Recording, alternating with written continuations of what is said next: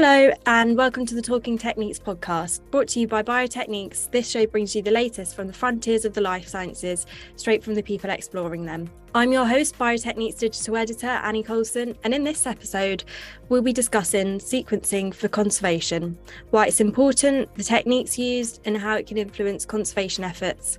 And we'll also discuss the importance of fighting biodiversity loss in a more local centric way. Coming up in the episode, we discuss the technologies used for sequencing in the field. The MinION is a tiny little device that can plug into a computer or another bioinformatics brain and be brought anywhere in the world. The impact of exporting samples to big sequencing facilities. When you're exporting samples, you're also exporting opportunity. And so by keeping the samples in the country, we're opening up the door for Ecuadorian scientists to analyze these samples instead of people in a foreign country. And the importance of sequencing studies for conservation. Once we have this database, then we can use that to fight against these corrupt interests and to say, hey, look, you know, this area is one of the most biodiverse in the world and has all of these species that we hardly know anything about. And if we let our breed get the best of us, we could lose you know millions billions of years of evolutionary history that we're just starting to understand my guest today is field researcher zane Libke. zane it's great to have you on the show. Hey, thanks for inviting me. So, to start us off, could you please tell us a little bit about what you do and where you're based? Yeah, so I'm the director of the genomics lab at the Centro de Investigación Sumak Kawsay in situ, and we're an educational research station located in the Ecuadorian cloud forest. And so I've been working there for a little over a year. And in my time, I've worked to bring portable genetic sequencing to the research projects that we carry out there. So I have a big interest in herpetology and reptiles and amphibians, and kind of born out of that. And so there I work on research projects using nanopore sequencing in the field to inform conservation efforts, to describe new species, to detect endangered species. And on top of that, I think the most important thing really that I do is carry out educational programs. Uh, so Sumak in situ is a very educationally focused research station and we've thus far carried out four field courses aimed at capacitating students and professionals in molecular biology techniques adapted to the field. Yeah, so basically last year, a group of researchers came to Sumak, Mauricio Ortega, who's, who's a professor at the University of Ikiam, and two of his former students, Walter Quilumbaquin, who has a specialist in eDNA, and uh, Grace Carolina Reyes, who's a really amazing activist and researcher who is really really popular on social media and does a lot of really great work there. And so together we started giving these these courses on things mostly dna barcoding but we've also done one on on edna. And now grace is kind of leading the charge on all of this doing courses on all kinds of things from the dna sequencing to now we're doing an, an apiary course on bees in the future there will be a mastozoology course. There's already been an illustration course. And yeah so grace has really been instrumental to all of this. And it was really incredible because when we first started out we weren't really sure you know how much interest there would be. But once we had this first course and interacted with the students we realized oh my god these are students that are pursuing degrees in molecular biology but have never touched a pipette and the reason for that is twofold. One, a lot of these universities don't have the facilities required to do molecular biology. Some of them do, and uh, some of them have really, really good, good labs. But even more so than that, over the past few years with the pandemic, most students have not had the opportunity to step foot in a physical laboratory. And so we, we really like right off the bat encountered all these students who were just you know this infectious excitement to learn and get experience doing all of these techniques. So it's been really cool to to be able to provide that that opportunity to now over 80 different students. And i think that's something that's that's really important going forward because as most of us listening to this podcast might know you know theory is one thing practice is another. And we have to we have to work to hone both of them so that's what I do in Ecuador. And more recently, I returned from a, a three month stint at the Wildlife Conservation Lab in Madre de Dios, Peru, at Los Amigos Biological Station, where I worked on all kinds of projects ranging from DNA barcoding to pathogen monitoring to eDNA, mitochondrial genomes, and things along that line. So, yeah, that's a little bit about me. And how did you get into this job? Well, so I mean, as a kid, I was always fascinated by nature and especially things like snakes and, and frogs and reptiles, things that, that other people frankly found disgusting. but I spent a lot of time kind of learning about these things and and going out into the woods where I grew up in Indiana. And I just took in a lot of information. It was, it was something that I really loved but I never really thought that it was something that I could turn into a career. I always kind of thought, oh, you know, this is just a hobby. I don't know why I'm so obsessed with all this. It might not be something that's useful to anyone, is kind of what I thought. But then I had the opportunity to study abroad in Ecuador my junior year in college, and it completely changed my perspective. I had the opportunity to see some incredible ecosystems. Ecuador has some of the best diversity on the planet. And especially what really inspired me while I was there was the opportunity to meet some amazing scientists who are working and doing amazing work. And that kind of made me realize wow, there are people that are out here that are doing this kind of stuff that I've dreamed about doing. There's still a lot of research that needs to be done. And this is somewhere that I can make a contribution. So, yeah, so after I returned from Ecuador the first time, I immediately just wanted to get back there. And then the pandemic hit and, of course, slowed everything down but it was around that time that I read a paper by Aaron Pomerantz about sequencing in the field. And I learned about this little device called the MinION that is portable, the size of your phone, and you can bring it anywhere in the world. And I just had this mental explosion at that moment and realized, oh my God, this would be revolutionary because Ecuador has some of the highest biodiversity in the world, and specifically the region that I'm working in, where Sumak Kawsay Institute is located, the, the Llanganati Sangay Ecological Corridor, is actually right now, it seems to be the most biodiverse place on the planet. And so to study that kind of biodiversity, where especially we're dealing with a lot of cryptic diversity animals that might look similar, but really are different, distinct species that might need distinct conservation efforts genetic techniques are, are extremely useful, but sadly, those techniques are just not available to researchers working in places like Ecuador and Peru. And there's many, many incredible researchers that are working there. And just because of this lack of access to sequencing, they aren't able to use sequencing to inform taxonomic descriptions, to do eDNA analysis, to do all these things that the science world is really rallying around at this moment. And so my goal was really to just bring that type of sequencing into the conservation sphere and open up that capacity to researchers working in the area and kind of see what we can get done. And so after graduating from from college, I, I moved down to Ecuador and started working at, at Sumak Kawsay in situ as the director of the, the genomics lab down there. Yeah, it's everything has moved pretty quickly since then. Amazing. And so you've touched upon it just then, but why is sequencing important to biodiversity and conservation? That's a great question. First, I think we have to really understand how conservation is funded. As most of you might know, conservation doesn't get a lot of funding. And so it's really important for conservationists to spend those dollars in the best way possible. And one of the ways that conservation is carried out is by actually creating reserves. And so I work primarily with a group called Fundación Ecominga um, that's based in Ecuador, and they have a system of, of reserves throughout the country where they're working to protect unique ecosystems, right?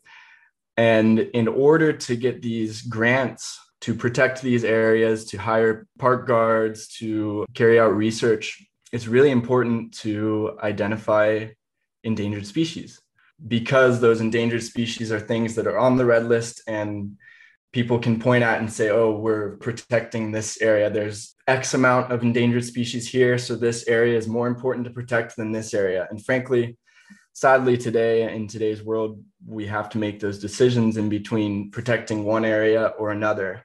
But in a place like Ecuador, a large amount of that biodiversity consists of undescribed species.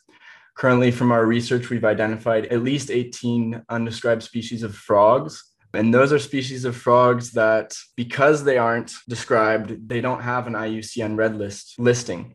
And so while most of them are highly endemic and likely endangered or critically endangered, because they're not described, there's no way to get that rating. And as a result, grants and other formal types of funding are much harder to get because there is no formal description of the species and there's no formal knowledge of whether or not it's endangered or not.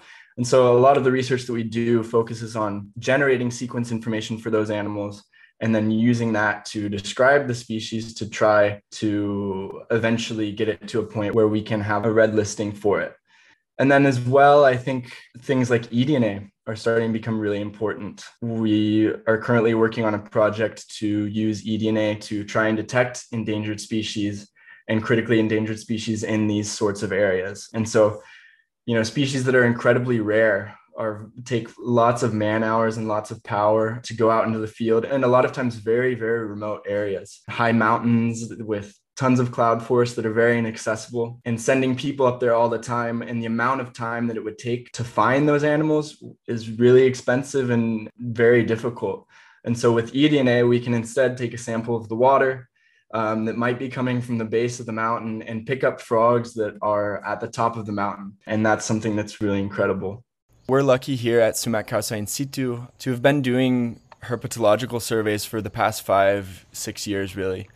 And in that time, we've amassed thousands of man hours out in the rainforest looking for frogs, for snakes, whatever it might be. And so we've been able to encounter a lot of species. And the last published count was 135, and we're already finding more, which goes to show that this is an incredibly diverse place. And of course, most places don't have a sampling effort that's going to be that directed. If there is a sampling effort at all, it might be some scientists that come by for a week and do a survey and then leave thinking that they have a complete picture when, when they really don't. And so, this issue of sample completeness, while it can be resolved statistically with things like sample completeness curves, I think techniques like eDNA can help to start to uh, mitigate that amount of, of sampling effort time that is needed to invest in order to really get a good picture of the full diversity of a place. And yeah, I really just think that right now we're kind of on the frontier of sequencing being used for conservation. I think we're really just starting to scratch the surface of the ways that this technology can help. So you mentioned the MinION, but what sort of equipment and technologies are you using? Mainly, when I started this project, I wanted to make it as cheap as possible, mainly because I didn't really have much funding, but also because I wanted this to be something that is accessible to people all over the world and, and to conservationists, especially in high biodiversity areas like Ecuador. So, mainly what we use are very low cost extraction methods. So, we use the hotshot DNA extraction method. We're starting to make our own buffers and things like that to really lower those costs. So, basically, kind of quick, dirty DNA extractions from biopsies where we're just lysing the cells and then at least with frogs, there's not really any inhibitors or things like that that inhibit a simple PCR. So we go directly to a PCR and we do that in the mini PCR portable thermocycler. So these are little tiny PCR machines that are, again, about the size of maybe a few phones. Mm-hmm. And very low power and can be brought anywhere. So we use those for the PCR. And then again, for any indexing or, or multiplexing, where we're adding kind of tags, molecular tags to the ends of these sequences. We also use a PCR and we're using the mini PCR once again for that. And then we move on to library preparation, things like that. Then sequencing on the MinION platform, using mostly the smaller flow cells, which are called flongles, which have a throughput of around two gigabases, which, as far as sequencing goes, that's not a lot, right? Two billion base pairs. But for the research that we're doing, where we're, we're mostly doing amplicon based sequencing, that's more than enough throughput and it really lowers down the cost of sequencing when we use that kind of flow cell. So, what are the benefits of using the Oxford Nanopore platform? First off, for a little intro on nanopore sequencing. So, nanopore sequencing is a really interesting technique to sequence DNA where basically we have flow cells that have a biological membrane within them that has in between hundreds to thousands of channel proteins called nanopores that are connected to small little electrodes. And as the dna and basically those channel proteins grab our dna sequences and thread them through the pore. And as they're being thread through the pore the voltage change is read by those electrodes and then translated into base pairs and so, in that way, we're actually directly reading the DNA that's coming from our sample. So, that's pretty incredible, I think. And it can also be used for things like RNA and maybe one day things like proteins. But for conservationists and researchers, the really amazing thing about it is it's the size of a cell phone. the MinION is a tiny little device that can plug into a computer or another bioinformatics brain and be brought anywhere in the world the benefits they kind of hit you in the face because at least working in other countries exportation of samples is a big issue. It's very expensive to export samples. And if you're working with things like endangered or critically endangered species forget it. I mean iucn and cites are these big international treaties that rightfully so work to prevent the exportation of those samples. So it makes it really difficult to do any sort of dna sequencing work in places like ecuador where basically up until now, all of the big places with sequencing capabilities are sequencing facilities in the United States and Europe that are these massive high throughput sequencing laboratories where basically they have all the equipment there and can do it on such a high throughput level that it that it becomes inexpensive. But at places in places like Ecuador, the exportation is really difficult. And so the MinION allows us to actually sequence the DNA without ever leaving the country. And so you know first you have that benefit of getting around exportation but then the, the second thing that i really think is the most important is the science and research gains in the country because of this. You know when you're exporting samples you're also exporting opportunity.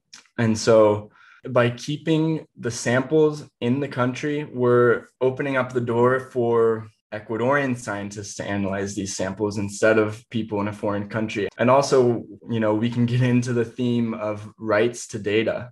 Ecuador is a country that has actually, by law, all genetic information is owned by the government. And so, because Ecuador recognizes that one of their biggest natural resources is their massive biodiversity. And so, if we're exporting this biodiversity and exporting this data, then what good does it serve Ecuador, right? And so by keeping this whole process within the country, we can create opportunities for local researchers. We can ensure that this data stays within the country and benefits the country itself. And then in turn, use that information and all the leverage that's generated around this kind of work to inform conservation efforts and incentivize conservation. Because again, this biodiversity is a, is a huge resource.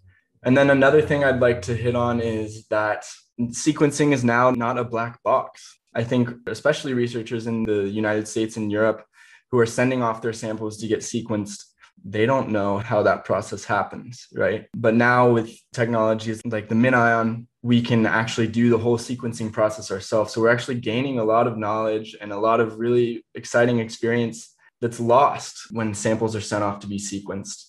And I think by being involved in that process and understanding what's happening, that's where innovation happens. And that's where the next person's going to think, oh, you know, this is a way to make this better. And if we keep all of this technology in the Europes and, and United States of the world, then we'll never have that opportunity for that Ecuadorian student to take a look at this and say, hey, I think I can make this better.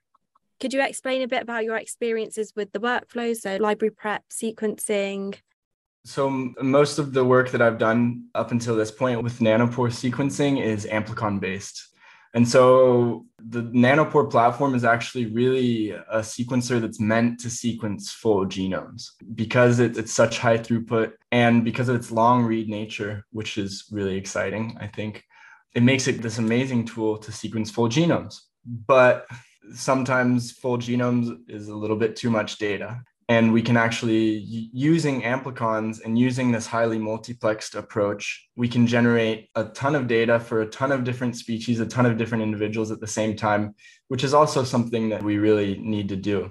So basically, the multiplex amplicon sequencing approach consists of we take our sample, we extract the sample, and then we do a first round PCR of our region of interest. In our case, it's usually the 16S ribosomal RNA gene, which is a mitochondrial gene, which is useful in DNA barcoding, which is again the process where we are using a genetic loci to identify a species molecularly. And so this first round PCR we do with a primer that actually has a little tail on it. And this tail serves as a second priming site for another primer called an index. And so after we do this first round PCR, we do another PCR that's usually less cycles because we already have a very amplified PCR product. And each of these primers is unique. So in our case, we have 10 different primers. And by combining these primers in different combinations, we can get up to 100 unique combinations and thus sequence up to 100 unique samples on the same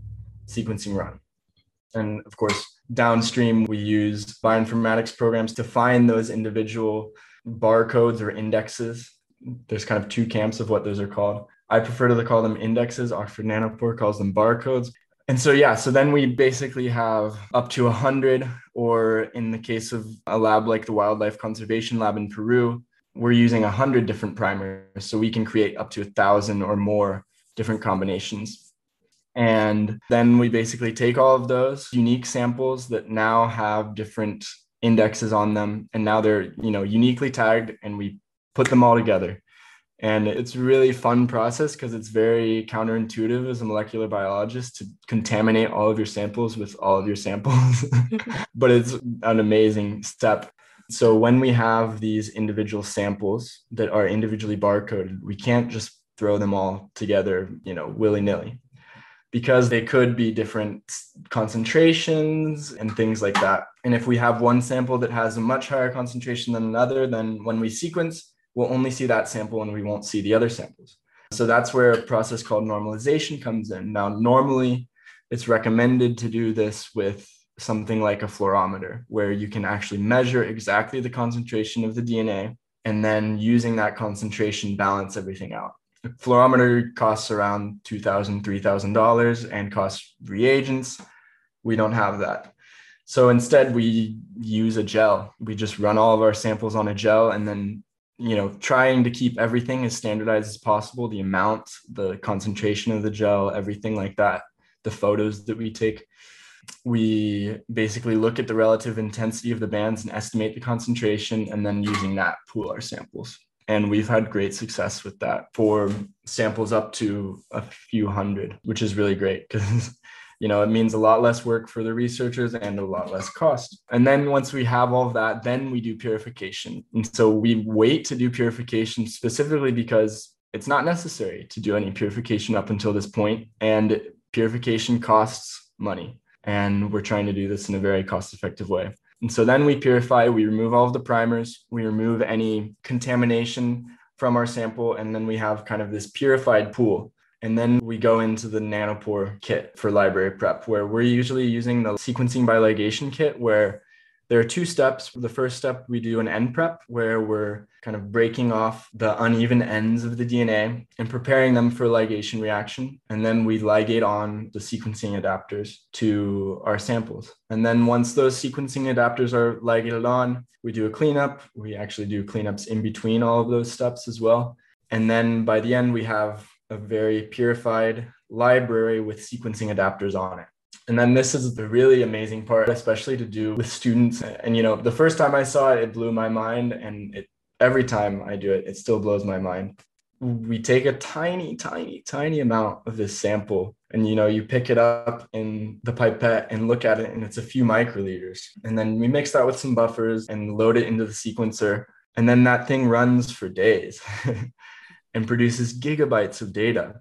And I, I'm just always speechless after seeing that. And that kind of really makes you think when you look at that and you see of course it's a you know it's an amplicon so it's going to be a lot more concentrated. But when you look at that tiny amount of dna and you realize how much information is in there then think about the forest.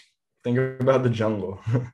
You know these areas with just life as far as the eye can see and it really makes you realize that there is so much data out there and that we will never even come close to scratching the surface to understanding everything that's out there so that leads us pretty perfectly on to the next question. So, the data that is generated, how do you process it and what do you do with the data that you collect? Yeah, so as far as the raw data, the raw data comes out and then you know to make it usable we run it through all kinds of programs first demultiplexing then kind of quality control and then we use a, a, de novo consensus generator such as NGSpeciesID or amplicon sorter are two tools that, that i prefer to use. And basically what those are doing is taking all of the reads from each sample that has now been you know separated out into the individual sample based on the demultiplexing software. And it does an alignment and then says okay you know in this area we have you know 90 sequences with an a and 10 with a g or whatever. And so the correct nucleotide here is an a. And so that kind of gets around the main issue with the nanopore platform which is its higher error rates than than other sequencing devices. You know, typically for us, we see error rates around 10% when we use the R9 kit, which is already a few years old and outdated at this point. But Nanopore now currently is reporting error rates of 1% and below with, with their newer kits. And so that's getting better. And so this consensus strategy is really helpful to be able to get really accurate sequences from these reads. So then that gives us kind of our cleaned, ready to go sequences. And then we run them through mostly at the moment we use blast NCBI blast. And that that kind of gives us this quick dirty look at whether or not the sequence exists in the international database or not and shows us animals that it's related to and things like that. And so then that information you know in conjunction with a lot of other scientists who work with fundacion ecominga and the national institute of biodiversity where i'm an associate investigator we're working right now to describe several species from that. You know, this description of a species actually takes a lot of time. It requires collaboration of taxonomists, geneticists, um, it requires field expeditions, all that kind of thing. And so it's not the fastest thing. But from the sequencing, we can at least see really quickly okay, this sequence does not appear in the database anywhere. So we're likely dealing with something that's new to science. And so then, you know, using that kind of quickly be able to say, okay, do we want to invest our conservation efforts in this area or this area? And then, you know, going forward in research, we can use that preliminary data to decide which species we want to kind of research more and which ones already have a lot of research done on them and which ones don't. And really, up until now, we're still working to put all of those results together. Um, I think we've generated a lot more data than we ever expected would be possible would be possible to generate. And right now, are kind of reeling and trying to figure out how we can deal with that because frankly this amount of data and accessibility of data has never really been possible up until now and of course you know i only have a university degree and still learning how how to do a lot of this. How has the data helped inform conservation efforts so far? And how do you expect the data to be used in future projects? We actually recently did another project led by a really amazing researcher and close friend of mine, Walter Quilumbaquin, who's a researcher at the University of Ikiam, um, which is nearby Sumak Kawsay in situ in Ecuador and he's a specialist in eDNA. And so we went to an area that the Fundación Ecominga is working to protect. So there, it's kind of an area that is being rapidly deforested, and they're trying to go through and create reserves in the area before that all happens. And in that area, there happens to be a critically endangered species known as Atelopus palmatus, which is this really amazing, like green and orange toad, a harlequin toad, which pertains to the, the most endangered group of amphibians in the world. Sadly, this toad has not been seen in at least 10 years. Right now, the consensus is that it's extinct. And so the goal of that project was to try and find the DNA of, of that species using eDNA and then kind of detecting which waterway it's in, then focus efforts even more and send researchers into that area and then work to protect that area. The first round of that was not successful in detecting the toad. We even went to the type locality, which is the place where it was described from, and it's now all cow pasture. So that's something we're still working on, looking into other techniques that might be more sensitive, because hopefully it's still out there. But uh, through that, Walter was able to detect an undescribed species of, of frog that's present in the area. And so that's something that, you know, we only have the sequence. We've never seen the frog. We don't know what it looks like or anything like that. But it kind of indicates that through this kind of genetic work, you don't always have to have a very targeted question. I think there are a lot of things that can come up along the way again, a lot of the data that we're producing is showing that there are undescribed species in the area. And so right now we have data showing that in the Llanganati Sangay ecological corridor, there are around 18 undescribed species of frogs in the genus Pristimantis, which are these really amazing small little brown frogs that actually reproduce by direct development. They bypass the tadpole stage completely, unlike most frogs that you would think of and the little frogs hatch out of the eggs as little tiny frogs. So the hypothesis is that that has allowed these frogs to diversify to areas where frogs have never been able to be before. So like the slope of a mountain where there is no standing body of water or the top of a mountain where again there is no standing body of water.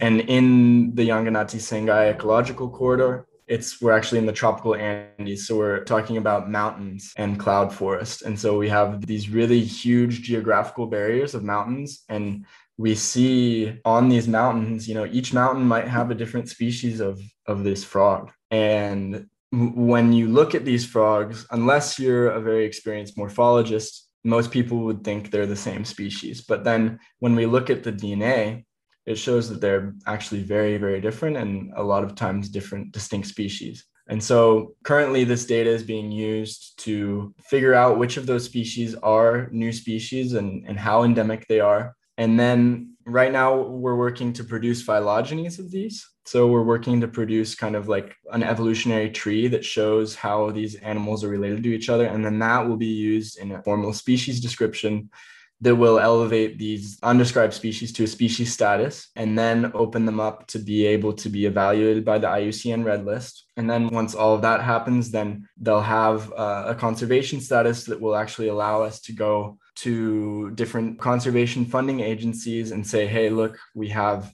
this critically endangered species on the reserve, we really need help protecting it. And that's something that up until the nanopore sequencing was implemented, it, the sequencing part and the genetics part, it was very inaccessible and cost intensive because it required the exportation of samples and a whole extra layer of costs and bureaucracy on top of that, which now we're able to get around by doing on site. But at least right now, we've identified a lot of unique species from different areas, and that's being used in these grant proposals by Fundación Ecominga to protect these areas and to raise money to, to hire local park guards and things of the sort.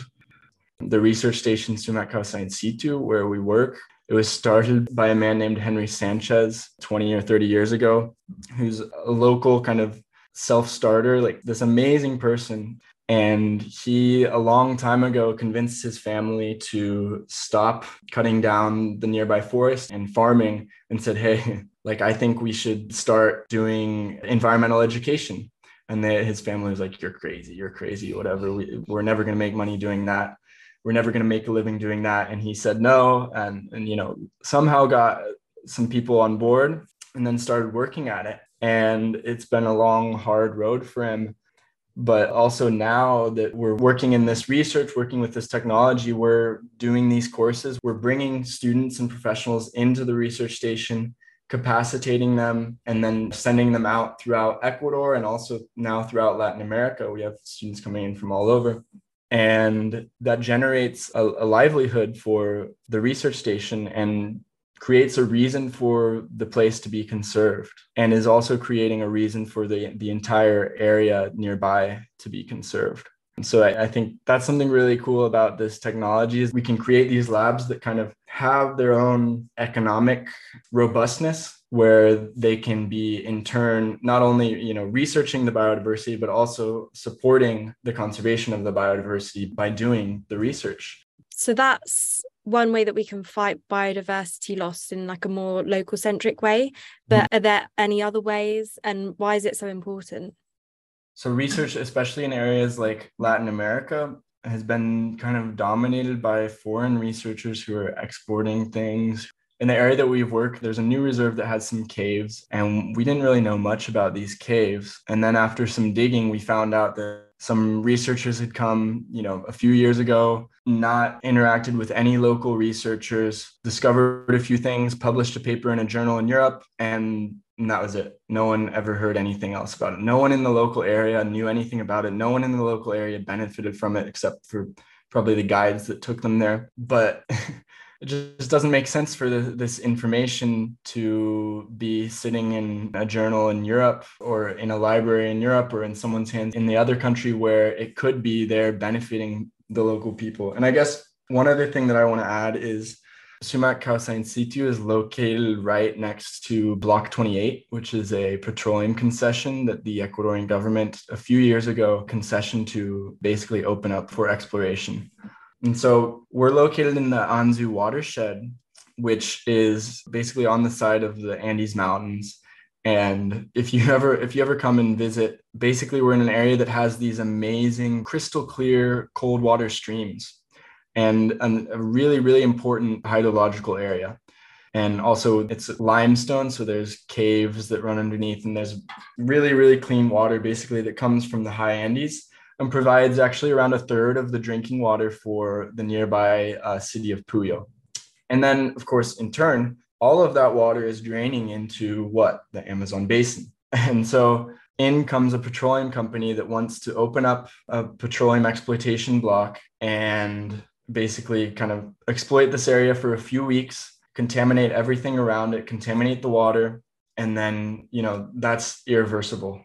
That's a chain reaction, not only for the area, but for the entire Amazon basin. And so, one of the things that Sumak has really um, succeeded in over the past year, and a lot of this thanks to the research coordinator Alex Bentley, Dione Fiallos, and, and Henry Sanchez, and other neighbors that have really supported that whole effort. They actually started a movement against this petroleum block and backed it up using years of research that had been done at the station. The petroleum company came in and did a macroinvertebrate survey and they reported a very low water quality, which seemed weird to us. And after a lot of digging through this massive report, we found out that they actually had a very, very low sampling effort. And so maybe their sample was incomplete. And so we had some students go and kind of corroborate that study, redo it, and discovered that there was actually a very, very high level of diversity there, indicating a very, very high water quality and indicating that if if petroleum extraction was allowed to continue, that these watersheds that are some of the cleanest in the world could be polluted. And that information, you know, was given to the public, was given to the government, and then used to actually, as of right now, the the block has been put on hold for the moment. And so those are the things we're fighting against, right? Corrupt, you know, people who are manipulating data, and you know, it's stuff that just just frankly, if you look at the area, it, eh, I don't even know what to say right? It's it's an area that is just so diverse that you you yeah it just leaves me speechless. But that's something that sumak was able to succeed at and stop that platform from going in. And we don't know at this point whether or not that is a permanent thing or whether or not it will return. And even if that is done and good to go there are still many, many, many other areas that experience similar threats. The whole corridor is experiencing threats from mining, from encroachment of agriculture, from other petroleum threats. And so, you know, right now we might be collecting data from hundreds of frogs that, you know, will be used for taxonomic descriptions, things like that. But also a lot of the data, you know, might not have an immediate use, but it's creating this database that is really important because once we have this database, then we can use that to fight against these corrupt interests and to say, hey, look, you know, this area is one of the most biodiverse in the world and has all of these species that we hardly know anything about. And if we let our breed get the best of us, we could lose, you know, millions, billions of years of evolutionary history that we're just starting to understand. Looking to the future, what's what's next for your research?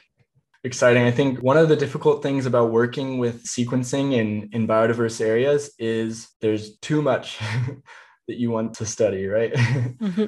I mean, the cool thing about the whole platform is now that we have this lab set up and now that we really have the experience needed to be able to run it in a really good manner, basically we can just walk out into the forest and find something and say, oh, I wonder what this is. Let's sequence it. And end of story. So it's really an amazing thing that is really for me as you know as a scientist a, a, dream come true because it allows me to explore my curiosity to the fullest so right now I'm, I'm working on creating phylogenies for these species and then that will be hopefully used in the future for species descriptions Hopefully, we'll be doing some full genome sequencing here in the future with the help of nanopore, which, you know, again, on site. After doing this kind of thing, I, I never want to go back to exporting samples. It just, if you can do it this way, you should. And, mm-hmm. and there's no, I don't think there's really an excuse not to so yeah working on doing some full genomes of some of these animals and then using that full genome information to create things like SNPs that can help us understand a little bit better the the high resolution population dynamics of these species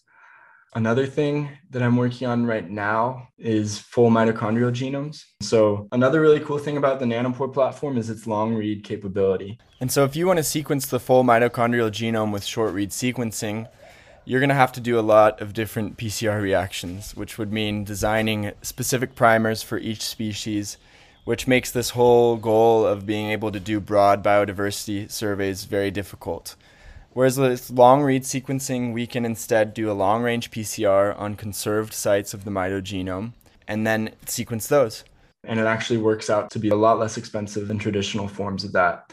And this is something that, you know, we'll be producing information from multiple loci to inform taxonomic efforts. And then as well, there are some areas in the mitochondrial genome that have hypervariability. And so as we work through this and just working to create a database of all of this, we're hoping that we'll kind of start to see population level variation in these loci that can you know give us even more information as to what's going on in these areas with these really endemic species. While working at the wildlife conservation lab in peru we had a really exciting success. So i've been working with dr mrinalini watsa and we're trying to monitor large mammals. And so things like jaguars or cougars or ocelots things like that. In order to capture one of those animals it's a huge operation. Takes a lot of funding and you know not always possible. And so we kind of need a way to be able to get genetic information from those animals without having to capture them without having to harm them. And so we decided to swab footprints. And we swab footprints and actually were able to pick up and amplify dna from a jaguar this summer. We amplified a dna barcoding region to identify the species and that's really exciting. And then what we want to do in the future is use DNA sexing primers or maybe um, the SNPs, SNPs, once those sets are developed, to be able to, instead of having to track down the whole animal, catch a jaguar, which, you know, these are the ghosts of the jungle and um, would require a massive operation and years of, of planning and effort to do that. We can find a footprint, swab it, find the sex, find the species, and maybe in the future, a lot of other interesting things about it. So kind of moving into the range of less invasive genetic monitoring techniques. So that's that's a little bit about what I'm working on now and what what we'll be working on in the future. And I think there's a lot more to be done and a lot more exciting things to come. So that's all my questions. Thank you very much for coming on the podcast, Zane. Thank you. And if you'd like to find out more about sequencing for conservation, check out our In Focus on the topic with Oxford Nanopore over on www.biotechniques.com. Thanks for listening and goodbye.